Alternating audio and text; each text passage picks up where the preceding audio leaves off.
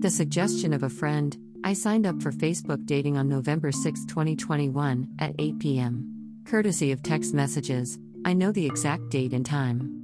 I think the timeline is important. I'm 42 years old and I have been single for so long. Not for a lack of interest, but more of a lack of self motivation and believing that I deserve to receive love. Online, I am bold, sassy, and quick witted. Yet, there is a side of me that wants to hide because I gained so much pandemic weight and feel so unattractive. But I went ahead and did it to say it was done. And guess what? There are men out there that like all this extra cushion. Seriously. I posted headshots and full length pics. I received so many men in my inbox. These men had body odie odie though, so I was a bit confused. I went with it though. I mean, I have a gorgeous face.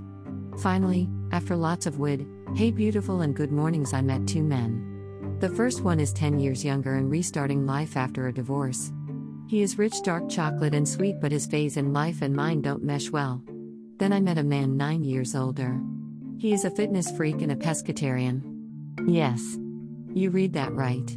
He keeps me laughing and intrigued. He is extremely active and has his life on a plan. A grown man. Yes, two snaps. It's going on week three, so I will keep you guys updated. Maybe there will be a that underscore girl underscore shep love journey. Follow my blog with Bloglovin'.